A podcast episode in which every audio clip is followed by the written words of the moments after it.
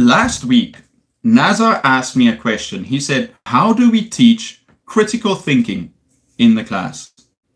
And yeah, I was on the spot. I'm like, okay, what can I say? And I think I mentioned a few things. I said, okay, well, you know, you've got to ask open-ended questions. You, you've got to give students the opportunity to ask questions. You've got to relate it to their real life so that they can feel invested in it. And also, you should use project-based learning where you know you give them a problem to solve and they can analyze and to do it. Today, I want to talk a little bit uh, more in detail about how we as teachers can teach critical thinking. And I want to I want to start it with a quote from our boy Benjamin Franklin. He said, Tell me and I'll forget. Teach me and I might remember. Involve me and I'll learn. And I thought, wow, that's a great quote for critical thinking. It makes us think, right? So, as teachers standing in front and imparting wisdom uh, on the students, and I feel like I get into it sometimes with you guys. You can see, you know, you start, sometimes it's good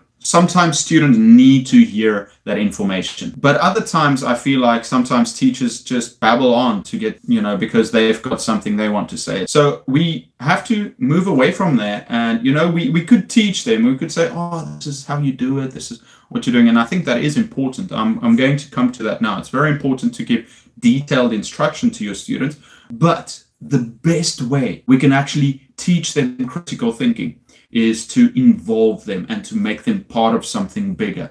That way, you know, they learn by doing, you know, and that's the best way to learn. Okay, I was looking up some so some interesting information uh, about what critical thinking is because critical thinking is one of the things that a lot of teachers talk about. You know, if you're in a meeting somewhere, the principal says, you know, we have to uh, improve critical thinking. It's such an important part of teaching. Here's the big problem. Uh, I was I was looking at this information. Let me read to you.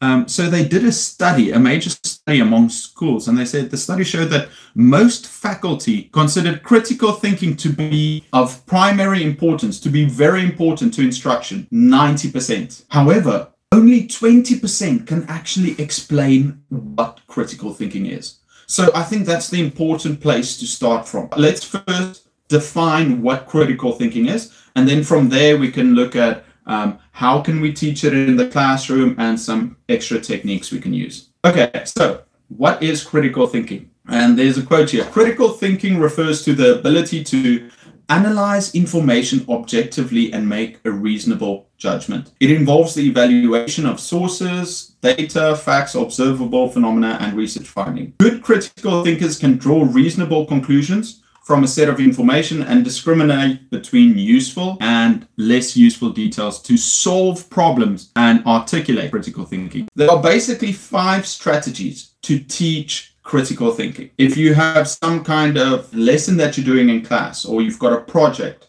or some some type of work activity that you're doing with your students, you can compare. What is compare? You look at the similarities between things. You can contrast, that is, between you look what the differences are, analyze, you break it into parts and you explain it, categorize, you put it into different parts, and then evaluate. And I think, especially in today's milieu, where you know there's so much fake news, um, for teachers, I think the the most important thing is teaching our students how to use information and also to understand that information also comes from an angle. You know, someone can give you information from a certain viewpoint, and there is a reason for that. So we have to understand that, you know, we have to take that into account. And our students shouldn't believe everything, they should actually, um, you know, analyze it and then see what the value is and why.